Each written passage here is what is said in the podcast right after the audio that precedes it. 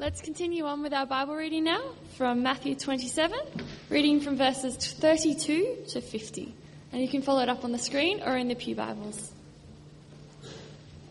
As they were going out, they met a man from Cyrene named Simon, and they forced him to carry the cross. They came to a place called Golgotha, which means the place of the skull. There they offered Jesus wine to drink, mixed with gall. But after tasting it, he refused to drink it. When they had crucified him, they divided up his clothes by casting lots. And sitting down, they kept watch over him there. Above his head, they placed the written charge against him This is Jesus, the King of the Jews. Two robbers were crucified with him, one on his right and one on his left. Those who passed by hurled insults at him, shaking their heads and saying, You who are going to destroy the temple and build it in three days, save yourself. Come down from the cross if you are the Son of God. In the same way, the chief priests, the teachers of the law, and the elders mocked him. He saved others, they said. But he can't save himself. He's the King of Israel. Let him come down now from the cross, and we will believe in him. He trusts in God. Let God rescue him now if he wants. For he said, I am the Son of God. In the same way, the robbers who were crucified with him also heaped insults on him. From the sixth hour until the ninth hour, darkness came over the land. About the ninth hour, Jesus cried out in a loud voice, Eloi, Eloi, lama sabachthani, which means, My God, my God, why have you forsaken me? When some of those standing there heard this, they said, He's calling Elijah. Immediately, one of them ran and got a sponge. He filled it with wine vinegar, put it on a stick, and offered it to Jesus to drink. The rest said, Now leave him alone. Let's see if Elijah comes to save him. And when Jesus had cried out again in a loud voice, he gave up his spirit. Well, friends, let's, um, let's pray. Heavenly Father, we thank you for your precious word. We thank you, Lord, for its reminder specifically for us this morning of the amazing work of Jesus Christ on the cross. Thank you, Lord, for reminding us that our Savior paid the price for our sins, that he was crucified, nailed to the cross for a purpose, and that is to redeem us, to set us free, to bring us back into a living relationship with our true and almighty God. We ask your blessing upon us, Lord, this morning as we look at this word. We pray you'll speak to our hearts. In Jesus' name, Amen. Friends, if you're a visitor here with us this morning, a very warm welcome to you. And uh, we trust that you will enjoy being with us this morning. And uh, please join us as I set up the service opportunity for us to meet up with you as well. And thank you for taking the time uh, to come and be with us this morning. I also want to thank uh, Margaret uh, James for beautiful cross that is in the front of the entrance to the church. And we have here in front of us as well three crosses but we praise God that our Savior is not on the cross anymore, and we'll celebrate that on Easter Sunday. But for today, we're going to focus our thoughts this morning with a question. Maybe begin with a question this morning.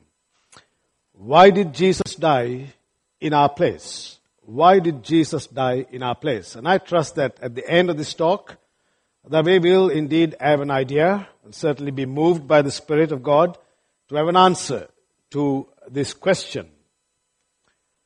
Put another way, does is death by crucifixion have any specific relevance for us today and for the world that we live in in 2013? In other words, does the death of Jesus Christ really matter?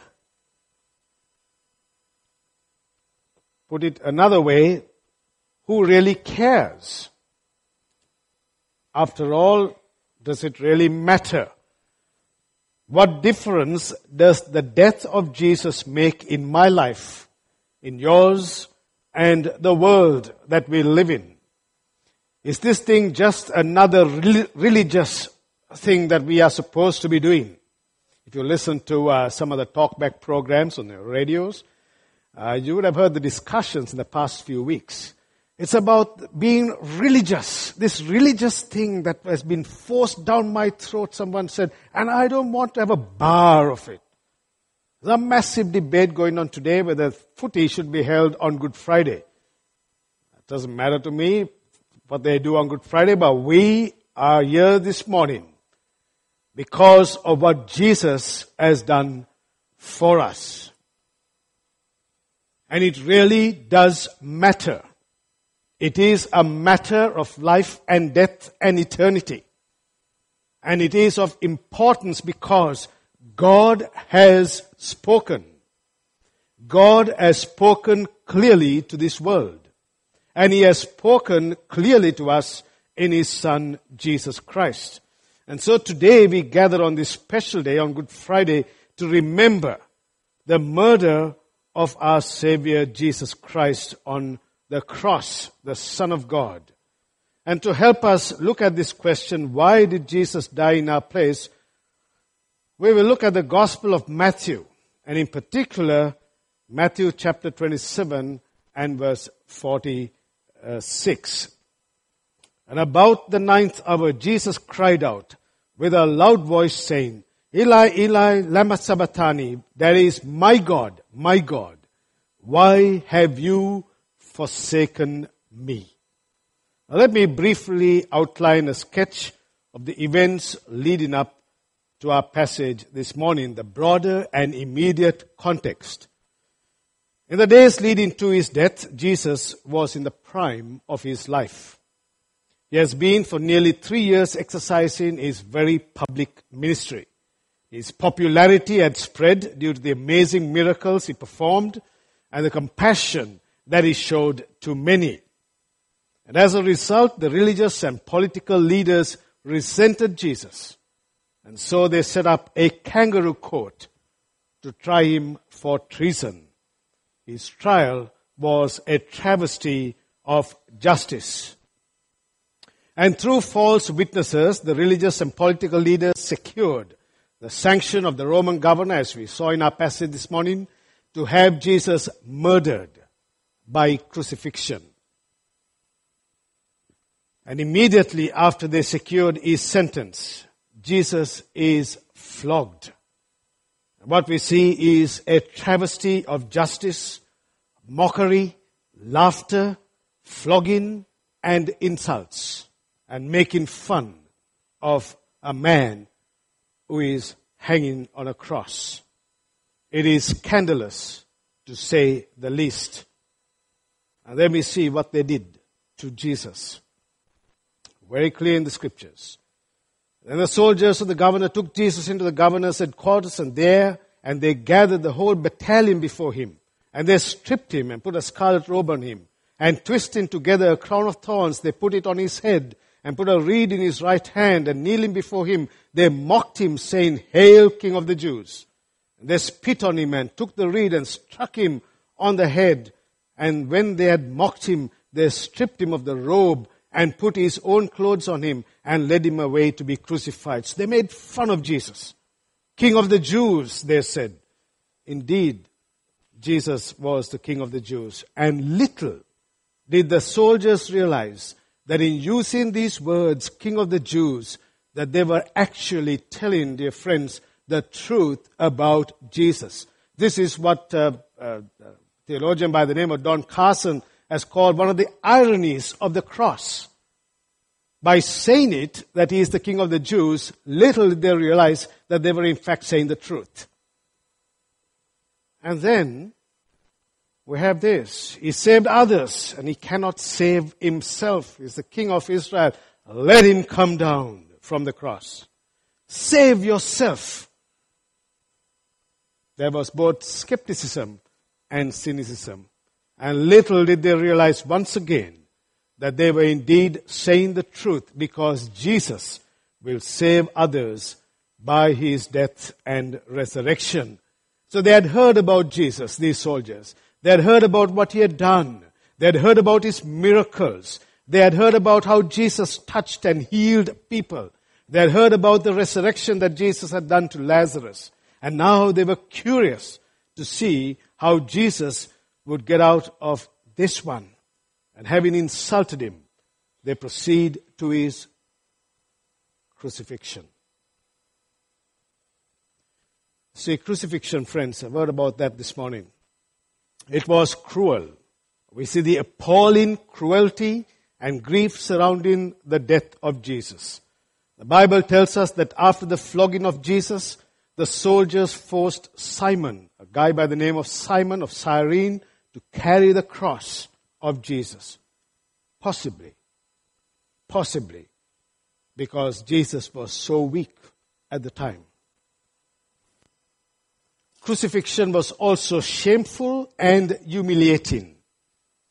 Crucifixion was generally reserved for political or military criminals or those who had no rights under Roman law, whose lives were considered worthless. They were stripped, those who were crucified were stripped naked. It would happen in a very prominent public location.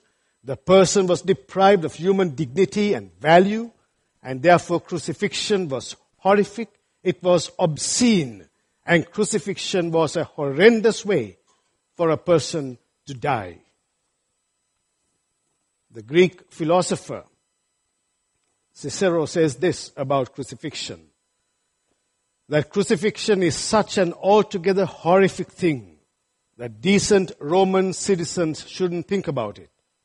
And they shouldn't hear about it because it isn't fit for good, decent, noble people.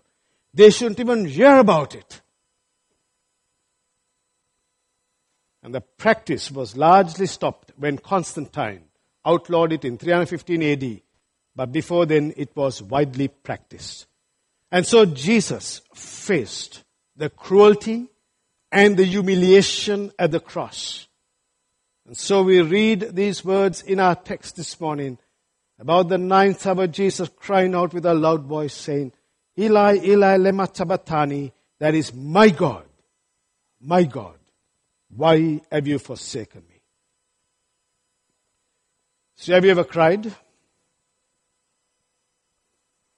Have you ever sobbed?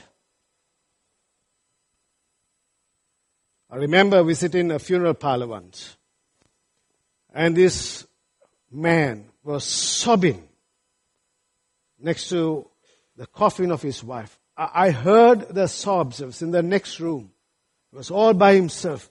And the cries that came out from that room were loud cries. You know, it moved me. I still remember the situation clearly in my heart and in, in my mind this morning. A sob of cry. And the cry that we have of Jesus here is beyond that, friends. It is a loud It's a cry from the Son of God. And for a moment, let's look at the cry of Jesus. Was this a cry of a self-pitying Jesus? Was it a cry of desperation? Was it a cry of surrender? Was it a cry of hopelessness? Of defeatism? No. Was none of those things, friends. This was a cry at the human level that demonstrated the pain that Christ endured. This was a cry to a loving father from his son.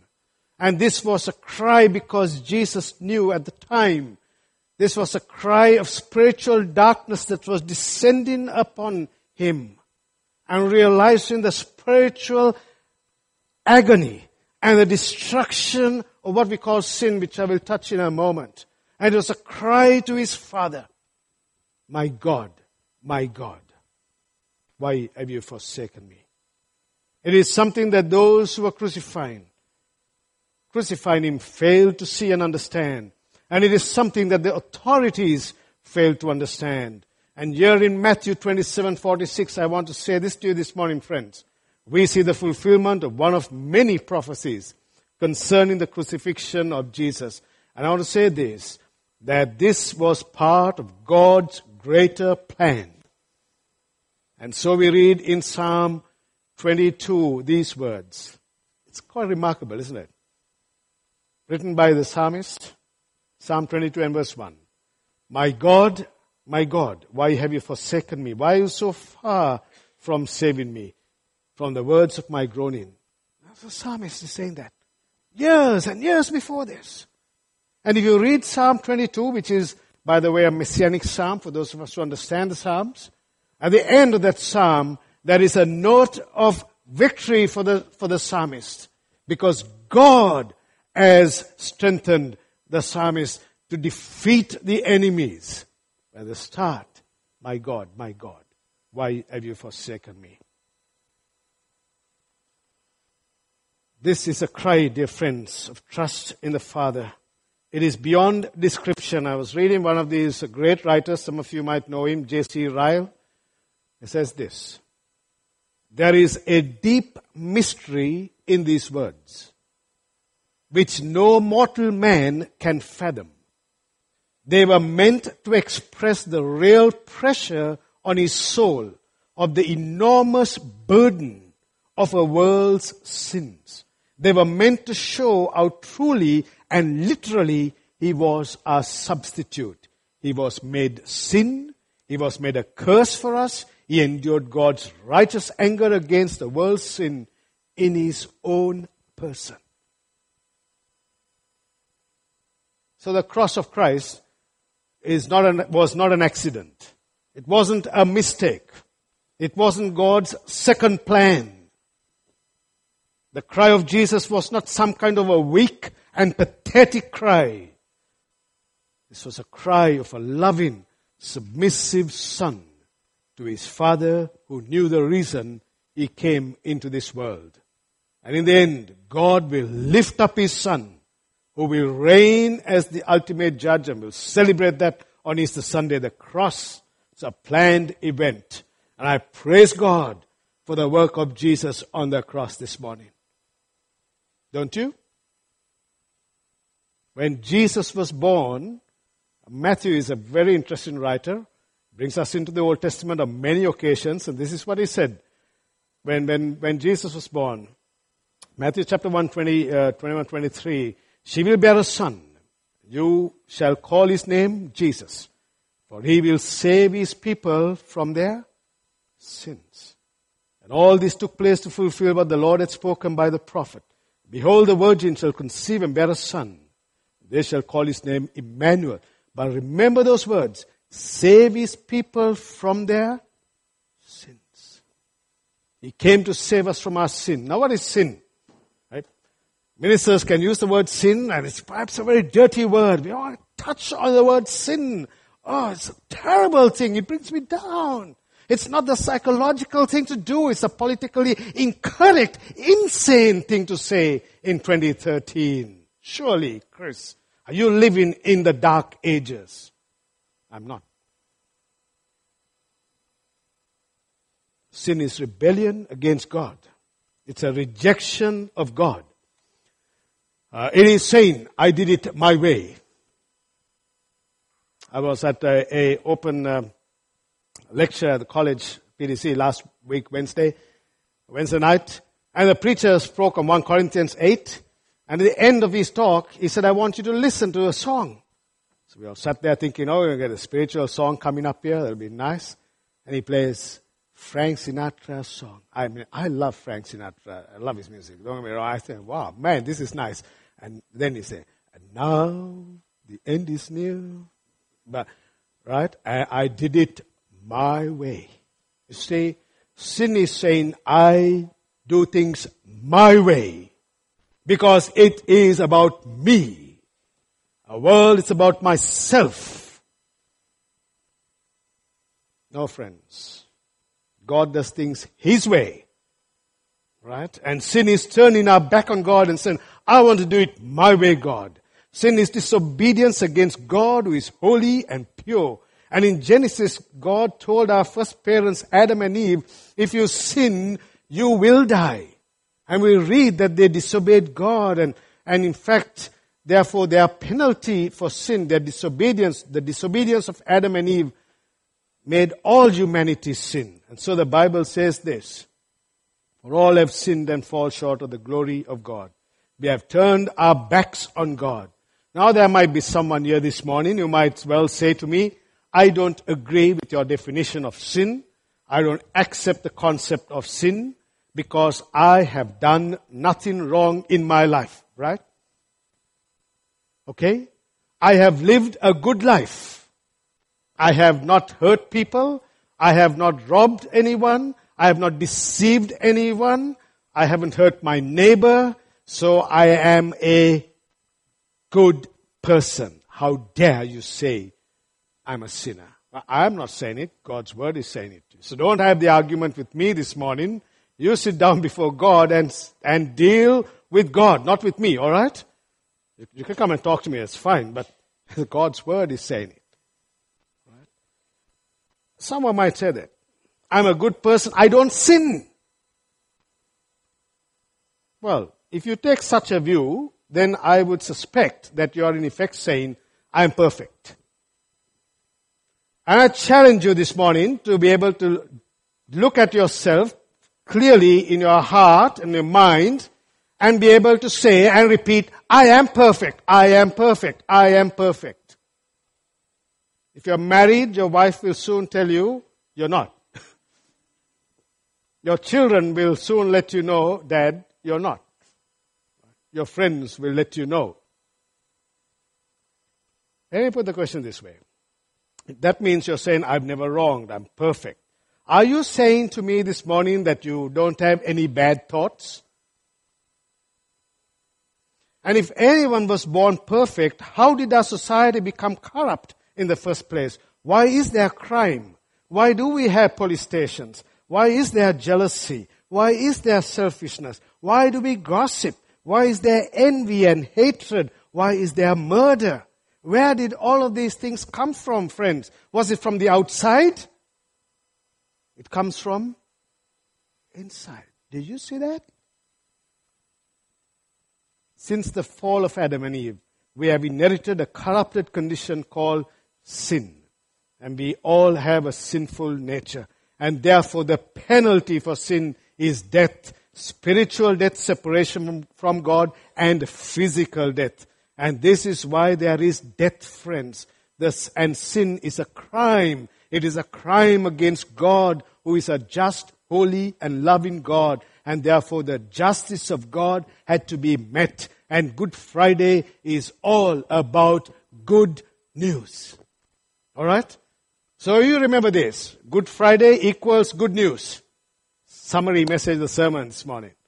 Good Friday equals good news. Good Friday is not this religious thing. Oh, this religious thing that I have to do to make me feel good. Oh, or the, the church just gathers. You know, God does not worry about religious people. He wants people who have a relationship with Him, right? That's what it is. See, God has provided the solution for our sin. And He sent His sinless Son into the world. And, um, and that's what we see. For God so loved the world that He gave His only Son. Greater love has no one than this, that He laid down His life for His friends. This is the love of God, friends. So why did Jesus die in our place? He died as our substitute. He gave his life so that we can be reconciled to him. He gave his life so that we can have a relationship with God. He gave his life so that we can be forgiven our sins. He gave his life so that the wrath of God that I deserve for my sin was taken once and for all by Jesus upon the cross as our substitute. And when Jesus cried out, My God, my God, why have you forsaken me? God turned his face away from his son. We sang that. How deep the Father's love. And this was a loud cry of Jesus. And God was silent. Completely silent. Why? Why? Jesus experienced, friends, at that moment in his humanity, abandonment and sorrow for the weight of his, of our sins.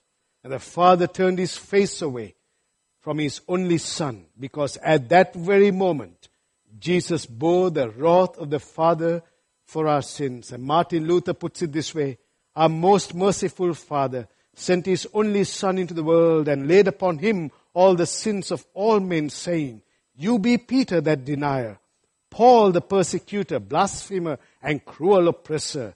David, that adulterer, that sinner who ate the fruit in paradise, that thief who hung upon the cross, and briefly, you be the person who has committed the sins of all men. See therefore that you pay and satisfy for them.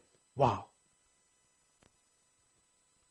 A sinless Savior, a selfless Savior, a servant Savior, a sacrificial Savior.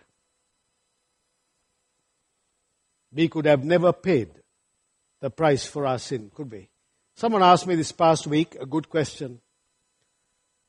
Why did God have to send his son to be crucified on the cross? Couldn't God have done it another way? Have you thought about that? See, the Bible tells us this.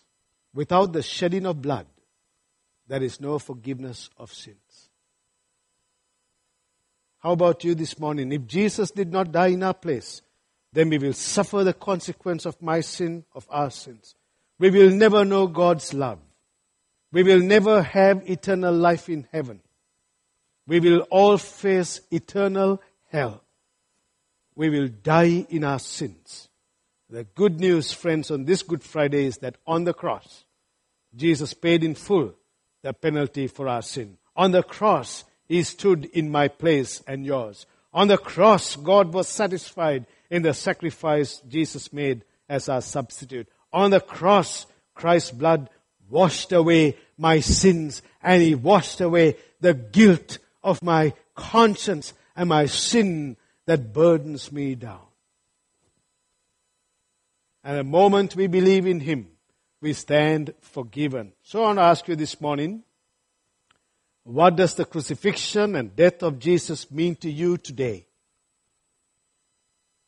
Maybe it's the first time you've heard this message. Forget about the church. Now people equate lots of things with the church. I want to ask you this morning, how is your relationship with Jesus?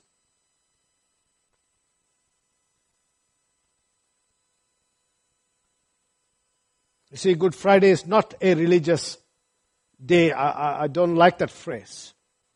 It's a day about Christians and God and, and people to recognize what Christ has done. It is a day that we recall the crucifixion of the sinless Son of God for our sin. It is a day of redemption. It is a day to remember the serious, I call this a very serious transaction by God Himself with fallen humanity through His Son. It has cosmic implications for the whole world. My question to you this morning is Do you know Jesus Christ as your Savior? You want to know God? Then you come to Jesus. You want to have a relationship with God? Then you open your heart to Jesus this morning. See, God has spoken. You don't need to look anywhere else. He has spoken.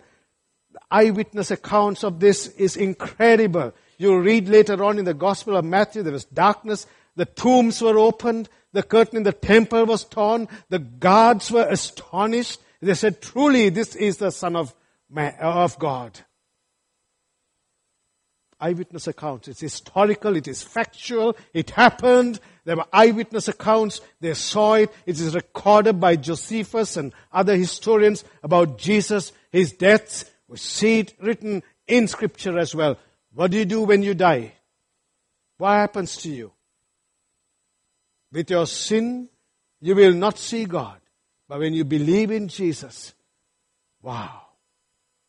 He calls you now to a relationship with Him. And friends, this morning, I want to say to you this morning, to know and to experience God's love for you, because you are precious in His sight, each and every one that He has created. And God wants us to have a relationship with you this morning. I don't know what else I can say, but I just encourage you this morning. I plead with you this morning. If you don't know Jesus, to give your life to Him today. Don't miss the point of the cross of Christ this Good Friday. Don't miss it. And to those of us who know Christ this morning, that may our hearts be filled with gratitude for all that He has done for you and for me. I want to close with this illustration. Yesterday, I was out last morning, um, went out for a coffee somewhere, and while we were having a coffee, uh, while I sat there at the table, there was a Chinese lady, a Chinese lady. She's going around everyone. You know what she was doing? Remarkable. She was giving Bible tracts about Jesus' love for us and a message of Good Friday. Where? In the shopping center. In the, in the food court.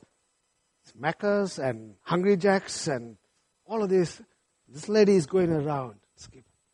Because I was so moved. I wanted to go and talk to her. She bought a coffee and she was sitting there. I thought, no, I better not do this.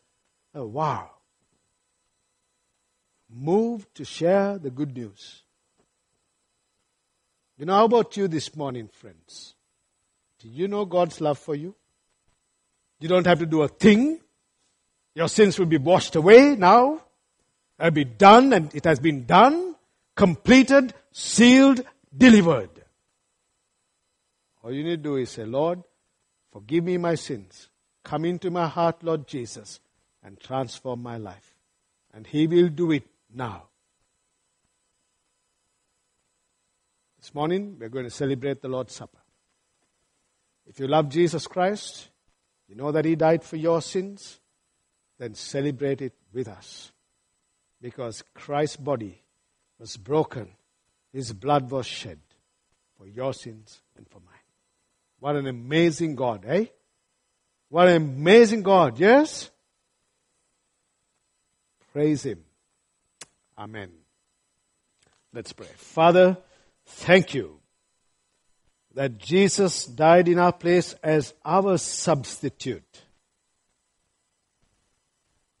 That he took upon himself our sins. And he's opened the way to have a relationship with God, the one who made the heavens and the earth. I pray this morning if there is anyone here today who's never heard this message, perhaps, perhaps it's the first time, I pray today that in the quietness of their hearts they may pray this prayer. Lord Jesus, thank you for dying for my sins at the cross. I repent of my sins. And I thank you for your love for me. Lord, I ask you to come into my life right now, to forgive me and to cleanse me. That I will live my life for Jesus from now on. Thank you for all that you've done for, for me. In Jesus' name, Amen.